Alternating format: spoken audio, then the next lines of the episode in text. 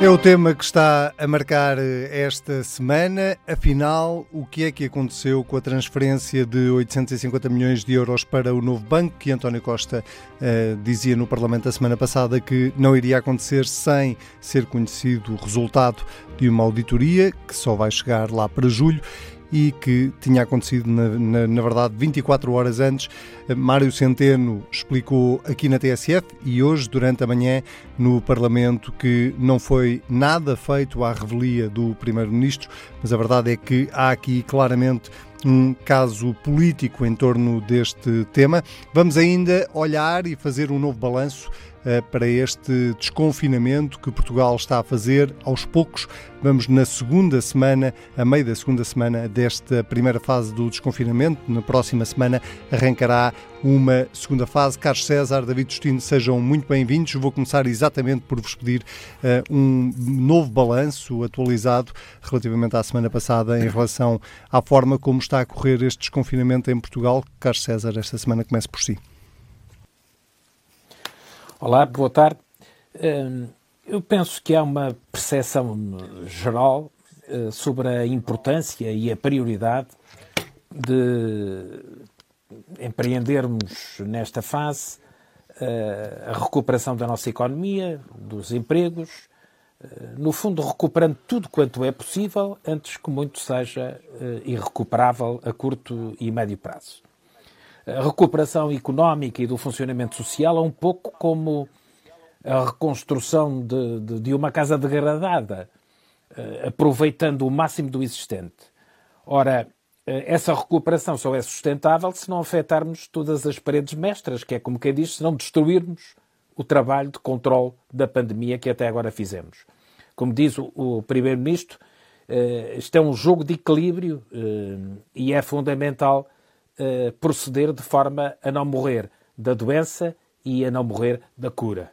E é esse o caminho que eu julgo que se está a procurar uh, seguir e cujos resultados me parecem uh, positivos. Apesar das tendências esperadas de, de subida dos infectados, com, com, enfim, com a reabertura que foi planeada, nós estamos ainda com bons indicadores que permitem eh, não termos uma situação de alarme quanto às capacidades do, do Serviço Nacional de Saúde. De resto, nós sabemos que o recurso às unidades de, de cuidados intensivos são uma percentagem mínima, têm sido até agora, no seu histórico eh, eh, de, de, assistência do serviço às pessoas que foram contaminadas e também que os óbitos estão ligados em parte, em boa parte, não é, a situações eh, de pessoas mais débeis e aos maiores de 70 anos, aos quais, eh, importa dizê-lo e repeti-lo aqui neste programa, é preciso redobrar eh, as nossas atenções e o nosso apoio.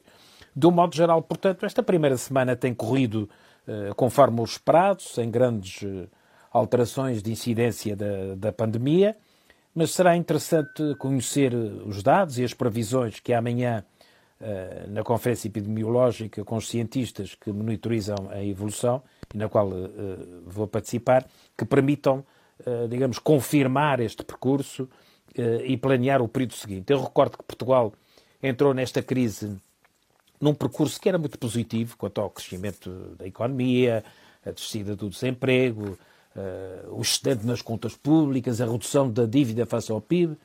Eh, se não fosse isso, estaríamos eh, hoje, de certeza, muito mais uh, aflitos.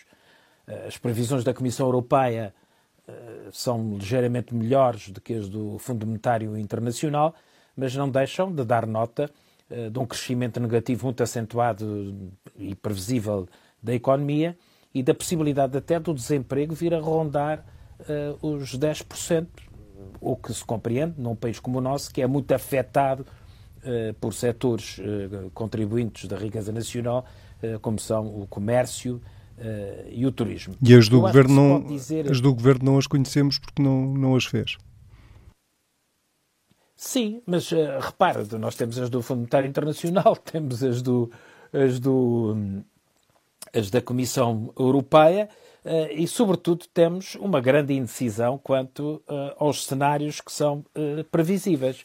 se reparar, foi, presente à Assembleia da República, é certo, dois documentos que são muito relevantes, não é? O acordo uh, o, um, o, o, Programa de Estabilidade e o Programa Nacional uh, de Reformas. Uh, evidentemente que quer um, quer outro não definem estratégias inovadoras em concreto, mas é importante que sejam presentes.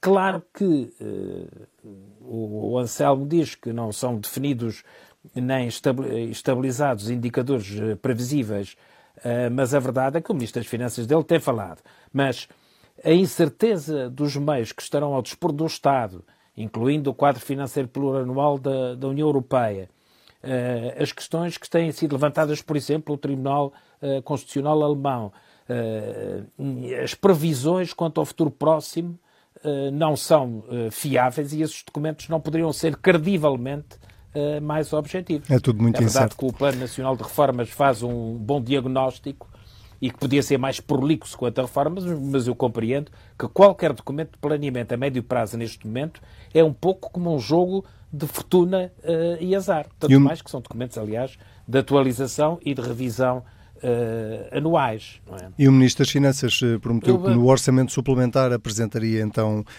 as novas projeções do Governo. Deixe-me ir ao David Justino para, para também Sim, mas fazer... É, mas olha, mas é que é mesmo assim, quer dizer, o orçamento suplementar, por alguma razão, ainda não foi feito, é porque não existem indicadores precisos uh, quanto à diminuição da receita, uh, quanto ao valor global da despesa, porque por um lado, ainda não está absolutamente assente qual vai ser a diminuição da receita fiscal. Por esse mesmo lado, também não está assente quais serão os apoios e em que condições o Estado português será financiado. E, por outro lado, também há que tomar opções quanto à despesa, porque não só está em causa as despesas já feitas com o, a assistência na, na, na política sanitária como também aquelas que se destinaram a medidas de emergência no âmbito da economia, do emprego e da segurança social, como há outras no futuro que precisam de ser equacionadas. E tudo isso significa que não valia a pena fazer agora um orçamento uh, e previsões que seriam desmentidas eh, no curto prazo e que obrigariam a novas revisões orçamentais. E falta conhecer também os contornos exatos da ajuda europeia. David Justino, é um Exatamente. novo balanço, um novo balanço desta primeira fase do desconfinamento.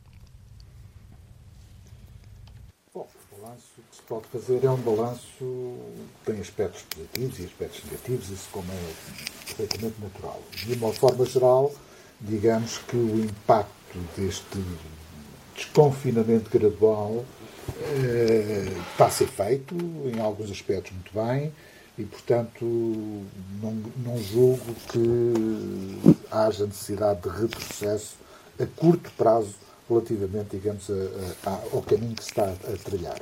Agora, aquilo que eu penso é que vale a pena pegar em alguns pontos críticos no sentido de encontrar as melhores soluções, não é necessariamente. Oh, David, de, deixe-me só interrompê-lo para lhe pedir um favor. Se conseguir aproximar uh, a boca um bocadinho mais do, do microfone, do, do, telemóvel ou do, do dos fones, eu agradecia-lhe que o seu som está muito ao fundo. Vê se conseguimos melhorar aqui um bocadinho. Pode ser assim? Já, já. Uh, se continua a falar, que eu já lhe digo. Está bem, ok. Portanto, há, há, aspectos positivos e, portanto, o que, dá, o que é necessário é, é, é, conferir continuidade a esses aspectos positivos. Relativamente aos aspectos que eu, não são necessariamente negativos, mas são aspectos para os quais nós temos que encontrar soluções, não necessariamente a, a arranjar problemas. Eu chamava a atenção para alguns, nomeadamente na área da educação, porque, eh, obviamente, coloca-se agora precisamente alguns pela frente. Em primeiro lugar, o problema das creches infantárias. Quer dizer, há aqui problemas relativamente, digamos, ao regresso dos miúdos para estes níveis, que nós sabemos, obviamente, que são, eh, é um grupo etário que tem alguma resiliência e, portanto, a probabilidade de poderem infectar, ou pelo menos ficarem infectados, é, é, relativamente reduzida, mas a probabilidade de poderem transmitir e contagiar nomeadamente professores, neste caso as educadoras, é relativamente elevada. E, portanto, nesse sentido, é um ponto que eu julgo tem a ver com o problema, digamos que retomando as aulas presenciais no 11 e 12 ano, o esforço que está a ser feito no que diz respeito por parte das escolas, no sentido de respeitar as novas regras do regime geral. E isso obriga a aventuras, reafetação de obra, enfim, é um esforço enorme. Obviamente fácil, que possa bons resultados. Depois, acima de tudo, o que eu julgo que é importante não, uh, precisamente para estes alunos, para os, para os auxiliares uh, que estão. E, portanto, aí, uh, só estou a dizer não vai ser, se não vai ser, se vai chegar a dizer, é um ponto Oh, David, eh, eu vou ter que o interromper porque nós estamos de facto com muitas dificuldades em conseguir ouvi-lo uh, em condições, estamos com muitos cortes na, na chamada. Uh, eu sugeria que uh, eventualmente tentasse trabalhar com o 4G ou, ou se, se, se, é que está com, neste momento com Wi-Fi, porque nós estamos de facto a recebê-lo com muitos cortes nesta chamada. E enquanto uh, o David, uh, vamos tentar melhorar aqui a qualidade da, da ligação ao David Justino, uh, eu se calhar aproveitava para ouvir o Carlos César sobre, ainda a propósito deste desconfinamento, um, sobre esta discussão que tem existido não só Primeiro foi em relação ao 1 de maio, depois em relação ao 13 de maio, que está hoje uh, a decorrer em condições, apesar de tudo, bastante diferentes daquelas que aconteceram com o 1 de maio, com as celebrações do Dia do Trabalhador. Uh, e já agora também acrescentava a, a, a isto a discussão que, está, que, tem existido em torno do regresso do Campeonato Nacional de Futebol. Uh, e aguardava já, já regresso ao David Justino para, para ver se conseguimos melhorar a ligação telefónica. Pois, é preciso que nos lembremos que as pessoas estão a retomar a socialização, estão a cruzar-se nos empregos, nos transportes e nas ruas. Uh, sabendo que isso comporta os seus riscos, não os podemos permitir, nos casos que isso aconteça, e proibir noutros, uh, que se revistam de condições e possibilidades de normatização semelhantes. Por isso é natural que tenhamos de tratar da retoma também desse tipo de manifestações, eh, designadamente de manifestações eh, culturais. É nesse sentido que se inserem as questões da, festa do Avante, as manifestações desportivas, designadamente do futebol, o, o, caso de Fátima, que teve, como se sabe, uma resolução adequada à situação que vivemos e muito bem explicada e coordenada no que toca aos organizadores das celebrações. Uh, sinceramente, parece-me ajustado que, quando seja possível uh, ter espetáculos com lugares marcados uh, e haver garantias prévias e mecanismos de responsabilização das regras impostas pela Direção-Geral de Saúde, a Direção-Geral de Saúde não é uma coisa intocável e que tenha o dogma da infalibilidade mas é uh, a instituição adequada e com maior aproximação uh, aos melhores critérios para esta abertura e para a coordenação de manifestações desse tipo. Quando isso acontece, quando esses mecanismos são possíveis, esses eventos podem e devem acontecer.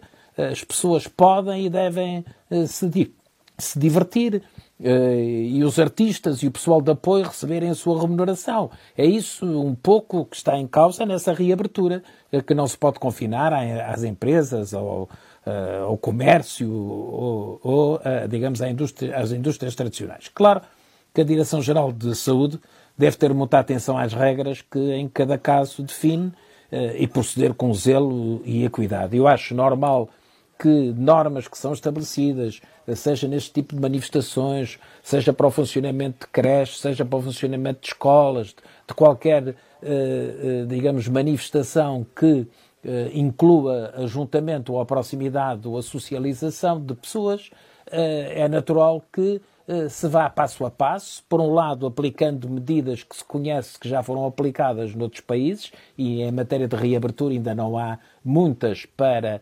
retirar conclusões, e ir alterando conforme quer os atores que, que, que são abrangidos por essa medida, uh, quer uh, a experiência e os resultados da sua aplicação vão determinando, vamos alterando uh, as regras que são estabelecidas. Eu acho que o, o, comportamento normal, numa situação que, era, que é imprevista e que não está experimentada, é tentar o melhor possível à partida e ir retificando à medida que quer as pessoas vão fazendo chamadas de atenção, quer os resultados não são aqueles que nós gostaríamos. No caso de Fátima, eu acho muito bem que uh, a Igreja tenha tomado a posição que tomou, compreendo a contrariedade para todos quantos, enfim, tensionavam fazer a sua peregrinação, mas este ainda é um momento em que também a fé pode e deve ser expressada, na, enfim, na sua dimensão espiritual.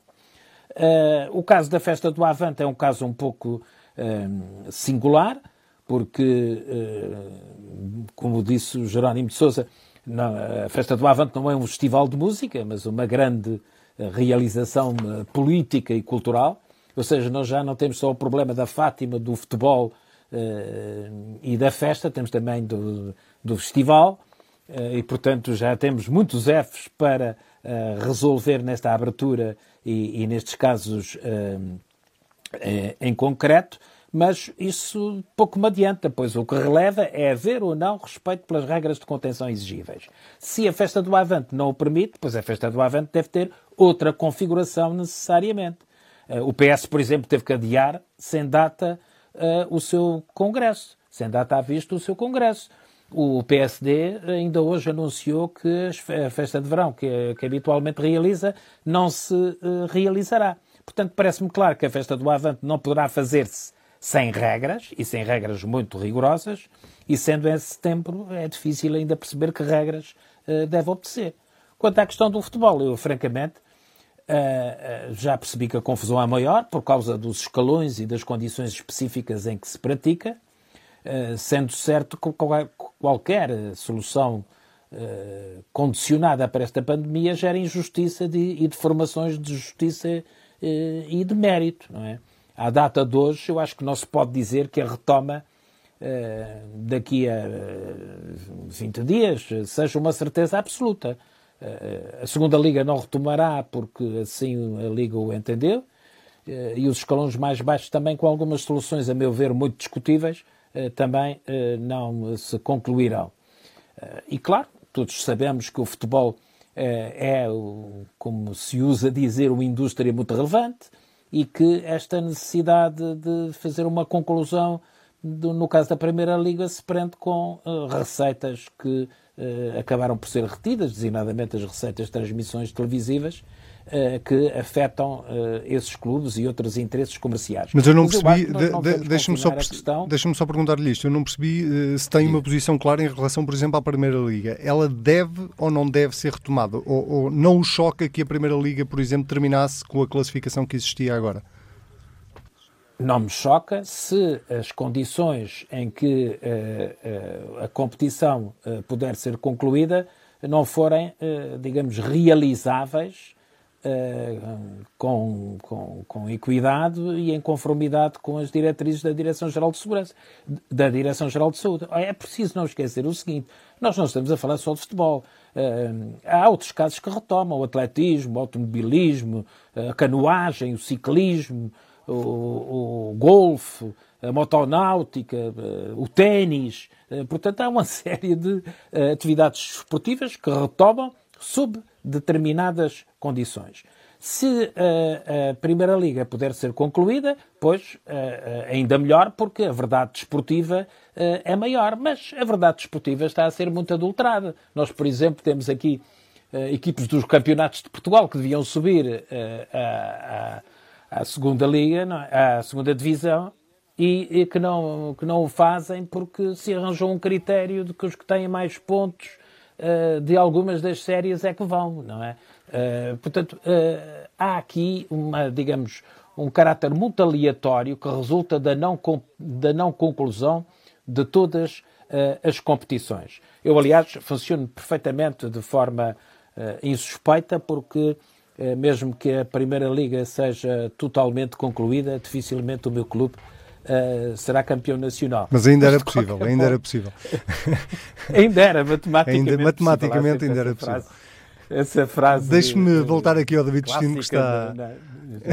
Deixa-me voltar aqui ao David Destino, que está claramente prejudicado no tempo por, por, motivos alheios a todos nós. As tecnologias às vezes também nos falham, eh, mas eu creio, David, que agora é possível ouvi-lo em perfeitas condições eh, para retomar o seu balanço desta fase de desconfinamento e já agora para, para acrescentar também a sua opinião em relação aos três Fs, ao futebol, a Fátima e aos festivais. Muito bem, dispenso, penso que agora uh, o som já está a chegar melhor. Perfeito. Uh, não, aquilo estava a chamar a atenção, uh, ótimo. aquilo que eu estava a chamar a atenção é precisamente para alguns aspectos críticos que vale a pena pensar e encontrar soluções minimamente consensualizadas. Em primeiro lugar, tinha falado do problema das creches infantárias, está a levantar muita polémica, há muito receio por parte dos pais, mas também há receio por parte, por exemplo, dos educadores e dos auxiliares de educação, na medida em que eles são, digamos, o grupo mais frágil e mais exposto, eh, precisamente porque uma grande parte também destes educadores já tem mais de metade dos educadores no sistema público, nomeadamente no, pré-escolar, já têm mais de 50 anos, não é?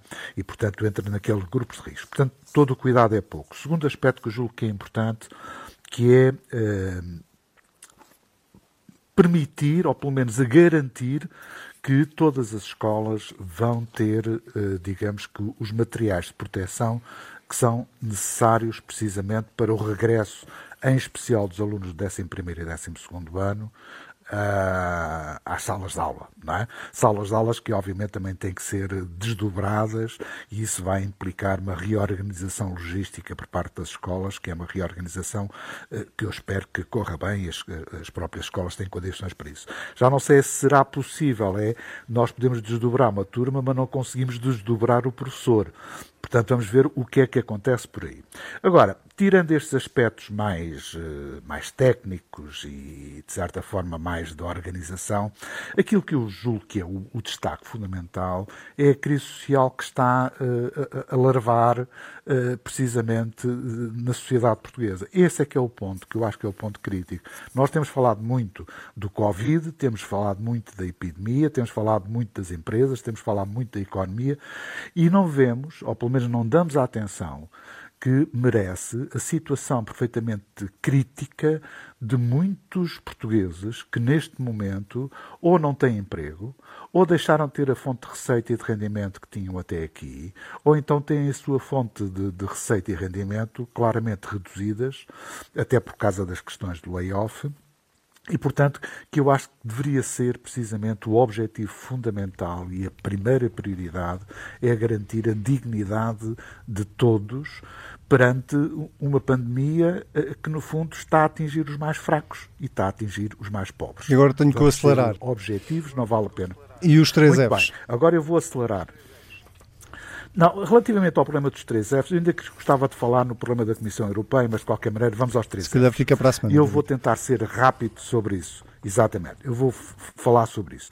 Nós uh, temos aqui uh, um precedente. É aquilo que aconteceu no 1 de maio, uh, nomeadamente parte da organização da CGTP, e foi um precedente que não foi exemplar Segundo lugar, temos outro precedente, é que a Igreja, de forma sensata, uh, abdicou e, no fundo, desconvocou quer a peregrinação, quer a celebração do 13 de maio, hoje uh, em Fátima. E depois temos aqui uh, também um outro precedente criado hoje, que é uh, o PSD anunciou, uh, digamos, a suspensão das festas do Chão da Lagoa e do Pontal, que eram as duas festas de rentrete, finais de agosto, princípios de setembro, coincidentes de alguma forma com aquilo que se esperava que fosse a festa do Avante. E, portanto, o terceiro F, que é a festa do Avante e dos festivais, uh, tem que ser analisado também neste contexto, face aos precedentes positivos e negativos, exemplares ou não exemplares, eh, que se verificaram antes. E nesse sentido, eu sei que da parte do PCP e face à tradição existe uma necessidade enorme de fazer a festa. Eu compreendo isso perfeitamente. E sendo um fenómeno que não é um mero festival, é mais do que um festival. Portanto, quer dizer que tem uma carga de risco muito superior a que se fosse só um festival. É precisamente por isso é que eh, a festa do Avante envolve desde o problema das tasquinhas, o problema de, dos comes e bebes, o problema de tudo isso, que muitas vezes outros festivais têm, mas não numa dimensão tão grande. E nesse sentido, eu não percebo muito bem esta hesitação da parte do PCP. Ou seja, eh, de alguma forma, eu compreendo que eles queiram adiar a decisão e acho sensato da parte do PCP adiar a decisão por saber como é que isto vai evoluir. Mas, por outro lado, também dizem que a festa do Avante não é um simples festival de música, sabendo que os festivais estão proibidos até o dia 30 de setembro. Ora bem, o que, na verdade, o PCP está a criar condições é para criar uma situação de exceção, pura e simplesmente. E eu acho que não seria avisado nem seria, digamos, da, da melhor forma, digamos, a melhor solução uh, se por acaso fosse criada uma exceção para a festa do Avante. E, portanto, eu acho que aqui a lei é para cumprir e é a lei para cumprir por todos. Relativamente ao futebol, eh, eu não sou grande, quer dizer, um campeonato, eh, eu não sou comentador de futebol, sei muito pouco de futebol, sou um mero espectador, sou um apaixonado uh, do que é jogar futebol. Tudo o que é comentar futebol eu fujo como o diabo foge da cruz. E nesse sentido não vou dizer muito sobre essas soluções todas. Uma coisa é, parece-me uh, evidente, é que qualquer solução Uh, pouquinha, que no fundo diz, olha, então vamos ficar com o que temos, vamos, portanto, ganha quem ficar à frente agora, quer dizer, eu acho que é má. Das duas, uma, ou se anula o campeonato, pura e simplesmente, ou então se fazem os jogos à porta fechada, tentando minimizar os riscos. Mais preocupante é o facto de já terem aparecido jogadores também já contaminados. E é óbvio que, sendo o futebol um desporto de contacto, é óbvio que não se pode ganhar a eh, distância social. Quer dizer, seria a perversão completa das táticas de futebol. Do próprio jogo. impor regras de distância social do próprio jogo. Portanto, sobre isto era, era, o que eu tinha a dizer. Muito bem. Uh, vamos avançar para Agora, o tema. David, tenho, tenho, mesmo que avançar, senão não vos sobra tempo quase nenhum para, sim, para sim, olharmos sim, para a questão tudo do bem, novo banco bem. e eu queria dar, dedicar algum tempo a este tema, porque ele politicamente tem sido muito relevante. Vou começar, neste caso, pelo Carlos César. Um, para lhe perguntar se há de facto, da, da, sua leitura, se há aqui um problema político entre o Ministro das Finanças e o Primeiro-Ministro, agora que eh, ouvimos as explicações de Mário Centeno sobre este episódio e eh, já conhecíamos eh, pelo menos uma parte das explicações de António Costa da semana passada. Aguarda-se agora que António Costa também reaja um bocadinho a isto que Mário Centeno tem dito. Há aqui um problema político entre os dois, ou não vê a coisa assim? Não, não vejo. Eh, eu acho que justamente as explicações que foram dadas pelo Ministro das Finanças eh, na entrevista à TSF e hoje na Assembleia da República evidenciam que esse problema eh, não existe. Houve, evidentemente, digamos, um equívoco e alguma nubulosa na participação e, no que foi feito e na forma como isso foi transmitido. Eu gostava de dizer, em primeiro lugar, que eu não quero incluir este tipo de, de, de discussões uh, em nenhum de dois planos. Num primeiro, de que a banca é, digamos, um setor uh, nocivo uh, e um vírus do funcionamento das economias e do funcionamento dos países e da comunidade internacional. A verdade é que nós temos uma banca que está agora, eh, digamos, conjunturalmente afetada e numa situação regressiva pelas consequências das imparidades de crédito eh, em função da crise eh, pandémica. Mesmo alguns bancos que registram lucros, como por exemplo o BPI, têm lucros numa queda de 80% e 90% face ao mesmo período do ano passado. E também é importante que se diga que, apesar da péssima solução que se deu no governo de Passos Coelho, ao caso eh, do BES, e que se precipitou, por exemplo, no caso do Banif. Eh, o princípio de apoiar bancos é essencial para a salvaguarda da economia e deve ser a preocupação dos decisores, evidentemente não para salvar banqueiros, mas para salvar depositantes, financiadores da economia, de empresas e do emprego e manter a segurança do país nos mercados e a confiança também nos outros atores do sistema bancário português, sem a qual teríamos um efeito generalizado e dominó não, uh, de sussurro. Mas não, não foi essa a questão que se lado, levantou aqui. Aqui levantou-se uma questão por outro lado, de auditorias sim, outro lado, e de falha de comunicação. Me... Sim, por outro lado, também uh, não quero colocar esta questão do, do, do banco numa segunda ou outra perspectiva, que é nessas novelas uh, da relação entre o Primeiro-Ministro e o Ministro das Finanças, que nunca foram nem são uh, baseadas em factos reais, procuram apenas cavar divergências dentro do governo. Isso já tinha sido feito várias vezes no governo anterior e tem-no feito já por várias vezes neste governo, mas vamos sempre verificando que era mesmo uma novela, ou seja, era mesmo ficção. O Ministro das Finanças já desmentiu qualquer mal-estar. Também não me interessa se e quando o Mário Centeno termina o mandato à frente do Eurogrupo, uh, para quando se coloca ou não se coloca uh, a questão. Uh, e porque quando ela se colocar, nós inevitavelmente saberemos. Bom, o que me interessa então agora é desde logo lembrar que a venda do novo banco foi, tal como outras diligências à época no setor bancário, feita numa situação, digamos, caótica e com uma má resolução, mas teve uh, regras contratuais que não podem, evidentemente, ser alteradas a qualquer momento. Por isso mesmo, a realização de uma auditoria, foi aprovada, aliás, pela lei, por uma lei em 2019, sobre o caminho até agora feito, designadamente na limpeza dos créditos eh, problemáticos, eu acho que é relevante. Ela estaria concluída em maio, mas afinal só estará concluída em julho. Por outro lado, ehm, essa gestão tem auditorias múltiplas, eh, por exemplo, do Banco de Portugal. Eh, é também auditada e validada, eh, precedendo cada um dos pagamentos de satisfação dos compromissos contratuais existentes. Foi isso, a meu ver, o que o PM, o que o Primeiro-Ministro presumia e que disse. Ele estava-se a referir Digamos, às auditorias aliás, diz... regulares. Não se estava a referir à auditoria Sim, aliás, da Deloitte. É aliás, o que, que ele diz é que o, exato, o que ele diz é que, uh, nesse debate parlamentar, é que até final da auditoria não haverá qualquer reforço, reforço do empréstimo do Estado ao Fundo de Resolução uh, para esse fim.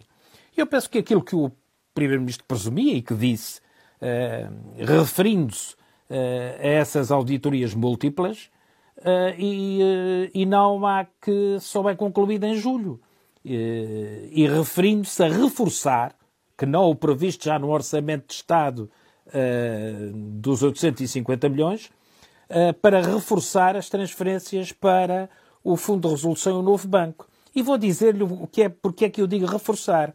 É porque se esteve em discussão e esteve em reflexão, pensou-se que eh, se poderia este ano eh, fazer uma transferência maior do que aquela eh, que estava prevista, em obediência, digamos, a uma interpretação contratual que naturalmente tinha que ser exigente e que tinha que ser acordada com o novo banco e dar por concluída as intervenções do Estado na instituição este ano, arrumando o assunto uh, de uma vez. Transferir já tudo Ora, de uma vez. O, os, eu os quero 900, recordar... Deixe-me só clarificar. Uh, faltam, quero... no, depois destes 850, faltam ainda cerca de 920 milhões. Que, faltam ainda sensivelmente uh, O que está a dizer é que esteve em cima da mesa poder-se transferir tudo de uma vez.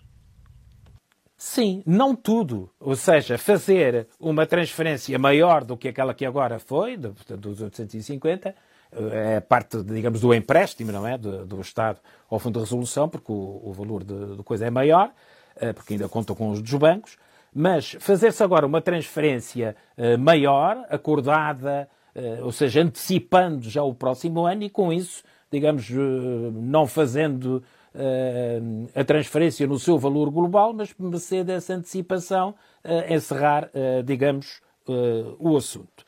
Eu, eu quero também salientar o seguinte: o Primeiro-Ministro foi muito claro, por exemplo, na, na, na, entrevista que deu ao Expresso, em meados de 18 de abril, foi muito claro a dizer que esses 850 milhões estavam no Orçamento de Estado e que o Orçamento de Estado era para cumprir nesse detalhe também em particular. O pedido de desculpas, bem, o pedido de desculpas que acabou por, por ser motivado por uma circunstância que era dificilmente evitável, mas que se tratou de uma falha do Ministério das Finanças, é de que quando o Primeiro-Ministro falou na Assembleia da República em 7 de maio, essa transferência tinha sido feita justamente na véspera. Uh, na véspera. Deixe-me. Uh, e, portanto, ter, é natural que, que uh, isso tenha acontecido. Ou seja, pode ter havido uma falha do Primeiro-Ministro no enquadramento e nos detalhes do contrato em causa, mas eu também gostava de lembrar, para, finalizar a minha observação sobre isto, eu gostava de lembrar que ainda há poucos dias agora que se diz, então o Primeiro-Ministro não sabia, então o Primeiro-Ministro não acompanha. Ainda há poucos dias não havia comentador no país que não realçasse, a propósito de várias entrevistas que o Primeiro-Ministro deu, a alta preparação do Primeiro-Ministro nos diversos dossiês. E eu devo dizer que, enquanto eu fui Presidente do Governo dos Açores, relacionei-me diretamente com meia dúzia de Primeiro-Ministros e nenhum deles, de facto, revelou o nível de acompanhamento e a preparação tão minuciosa e qualificada como é o caso do Primeiro-Ministro António Costa. E, portanto, é, se há alguém no nosso David. país que tem qualidades e que tem um acompanhamento muito minucioso da atividade governativa e da atividade social e económica em geral do país, e que o tem demonstrado é justamente o Primeiro-Ministro António Costa. David Justino, que leitura é que faz de todo este episódio? Não, queria fazer hum, pelo menos duas congratulações. Primeiro ao Anselmo Crespo, que no fundo fez uma excelente entrevista ao ministro Mário Centeno. Portanto, bem conduzida, bem preparada e, portanto, na sua presença, Anselmo, os meus parabéns. Muito obrigado. Em segundo lugar, queria dar também os parabéns ao Carlos César, porque, na verdade, eu já conhecia as concepções da escrita criativa e queria lhe dar os parabéns pela leitura criativa que faz todo este episódio e, portanto, eu acho que, na verdade, é preciso ter criatividade, é preciso ter uma grande criatividade para fazer a leitura que o Carlos faz a partir destes dados. Vamos lá ver, vamos lá ver o seguinte. Uh, nós temos aqui três problemas. O primeiro que foi invocado ultimamente, que é a chamada falha de comunicação. Para mim, é o menos importante. Uh, funciona até quase como uma espécie de desculpa. Isto porquê? Porque parte do princípio que o Sr. Primeiro-Ministro sabia qual era a data limite, eh, que era o dia 6 de maio, que tinha que se fazer a transferência para o fundo de resolução para este, ou seja, o empréstimo para, no fundo, haver depois transferência para, o novo banco. Isto porquê? Porque é uma relação contratual, tão simples quanto isso. E, portanto, eventualmente, no meio desta azáfama de querer dar entrevistas, de ir a tudo o que é sítio, de, de, de, no fundo ter uma intervenção diária, epá, alguma coisa tem que escapar, como é natural. Portanto, desta foi, o, digamos, a transferência para o novo banco, aquilo que escapou.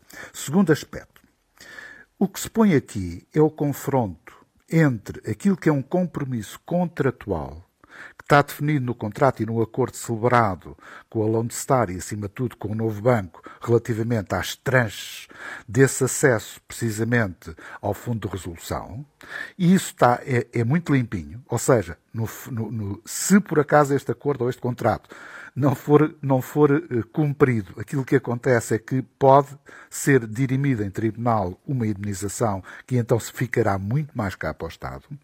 E o outro aspecto, em confronto, é o compromisso político que o Sr. Primeiro-Ministro assumiu ao dizer que não haveria nova injeção, não reforço, é nova injeção de dinheiro, uh, não, digamos, é reforço, pelo Fundo de Resolução para apoiar o novo banco. Pois, mas, mas o reforço é, é, é são estas trans. Eu tenho é? aqui a transcrição Portanto, desse... certa do, daquilo que Sim, resulta do, do diário. Mas não foi isso que ele. Pois. Então não, sabe, então não se percebe porque é que pediu desculpa. Então não, não se percebe porque é que pediu desculpa. Bem, Quer dizer, se a leitura do, do Carlos César está, está correta. Do porque se está a falar de uma transferência. Não, então esclarecia em debate. Antes, esclarecia é? em debate que era o que ia além, é o que ia além daquilo que já estava previsto e não o esclareceu. Portanto, isso para mim é leitura criativa. Peço-lhe imensa desculpa, Carlos. Oh, David, mas é eu peço leitura desculpa, criativa. mas há aqui. O problema há, que se põe aqui. saber o que se disse na Assembleia. É que a pergunta não era só da Catarina Mas eu vi, Martins, eu vi. Também a pergunta era do André, eu vi. do André Silva e, portanto, ele respondeu Sim. a uma pessoa eh, aos dois ao mesmo tempo. E as perguntas são, digamos, substantivamente diferentes, embora oh, meu caro, tema, não é? Meu caro Carlos César, eu vi e ouvi os debate, o debate e registrei precisamente isso. E só assim é que se compreende que, no final, o Primeiro-Ministro, até de forma relativamente humilde, vá pedir desculpa à Catarina Martins por causa daquilo que disse. Portanto, o, o Primeiro-Ministro assumiu um compromisso político que não poderia ter assumido. Eu até entendo até entendo que a posição do Primeiro-Ministro é era uma posição razoável. Sim, ou seja, um não há novos reforços, ou não há novas injeções. Ouça, exato. Deixe-me lá, deixe lá acabar, deixe-me lá acabar. Uh, nomeadamente porque existe a tal lei 15 de 2019 que previa precisamente a realização de auditorias sempre que há uma nova injeção. Ora bem, só que, Exatamente. como diz e bem o, o senhor secretário de Estado, Mourinho Félix, ainda hoje na, ou no público, é que a auditoria não pode ser um, uma condicionante para a injeção, porque é uma auditoria é feita sempre depois da injeção do fundo. Portanto, isto retira, não é só o Mário Centeno que eventualmente desautoriza, entre aspas, o Primeiro-Ministro. É o próprio Mourinho Félix que vem confirmar que, na verdade, a injeção do fundo tem que ser feito após a auditoria e não uh, para além daquilo que está previsto no contrato. E, portanto, isto pode ser um episódio uh, muito revelador ou pouco revelador. Para mim, nem é muito revelador, porque eu já estou habituado a este tipo de, de, de, enfim, de trapalhadas que muitas vezes existem. Como é natural, as pessoas depois não percebem. Uma coisa é certa. Ao manter uh, precisamente esta transferência, nós estamos a retirar ao Estado capacidade para poder intervir na sociedade. Ou seja, ao fazermos isto, nós estamos a retirar de algum lado que precisa mais do que propriamente o novo banco. E esse é que é o problema fundamental. É que nós é óbvio que há um contrato de 2017 e não venho agora depois falar no problema, de, digamos que, do Passos Coelho, eh, porque eu, eu devido, eu posso admitir que é uma solução má, mas devido que houvesse melhor e ninguém na altura encontrou uma solução melhor. Agora, as condições contratuais que foram má. celebradas em 2017, não, eh, as condições contratuais pioraram ainda mais a solução que já existia. Esse é que é o problema. E precisamente nós ficámos amarrados, nós ficámos amarrados. Os senhores um, no governo um deram cabo da, da que nos obrigava a. É, oh, oh, Carlos César, deixe-me. Você já hoje já falou muito. E vamos ter hoje que terminar. Já, hoje já lhe dei, até por questões técnicas. Portanto, é, é isto que está em causa. E, portanto, eu não sei se houve erro, se não houve erro, se houve falta, falha de informação, se não houve falha de informação. Uma coisa é certa, é que há um compromisso político que não tinha coincidência com o compromisso contratual que o Governo e o Estado português tinham assumido. E, portanto, o, o, o Buzili está aqui. Ou seja, na minha opinião, nunca o Sr. Primeiro-Ministro deveria ter assumido o compromisso político de só fazer novas injeções após auditorias, porque se sabia que isso contrariava aquilo que estava estabelecido no contrato. David, nesse sentido, que, nesse sentido sim, sim, tudo bem. Portanto, mas só para dizer que no meio destes erros, só se pode fazer essas transferências falhas, mediante é o, a validação é o, do Banco de Portugal, é, das auditorias que são feitas. Seja, Portanto, isso não é um é, automatismo incondicional. É o Estado, não percebe isso. É o Estado, é o Estado e os portugueses que vão pagar e continuam a pagar isto. Muito bem. Em prejuízo, nomeadamente, ah, sim, graças ao de, de uma governo, é intervenção é mais orientada precisamente para isso. David pois, eu sei que o governo de Passos Coelho tinha as culpas todas, tem as costas muito largas, tem as culpas todas. Tem Agora, muitas, a forma muitas. como Neste foi caso, negociado exemplo, e celebrado o como contrato... No caso de, como no caso da solução foi, que foi dada ao Banito, é, foi a outra... Forma, foi outra desgraça que nos puseram em cima da mesa. A forma como foi celebrado Exatamente. E como o caso da privatização 2017, da TAP foi outra desgraça que puseram em cima da mesa. Isso não há dúvida nenhuma. Meus senhores, vou ter, vou ter mesmo que fechar, que estamos já em cima das duas da tarde para a hora do noticiário. David Justino Carlos César, eu peço imensa desculpa. Provavelmente ainda vamos voltar a este tema nas eh, próximas edições dos Almoços Grátis, mas eh, estamos mesmo, mesmo, mesmo em cima das duas da tarde. Carlos César, David Justino, temos encontro marcado para a próxima semana para mais uns almoços grátis.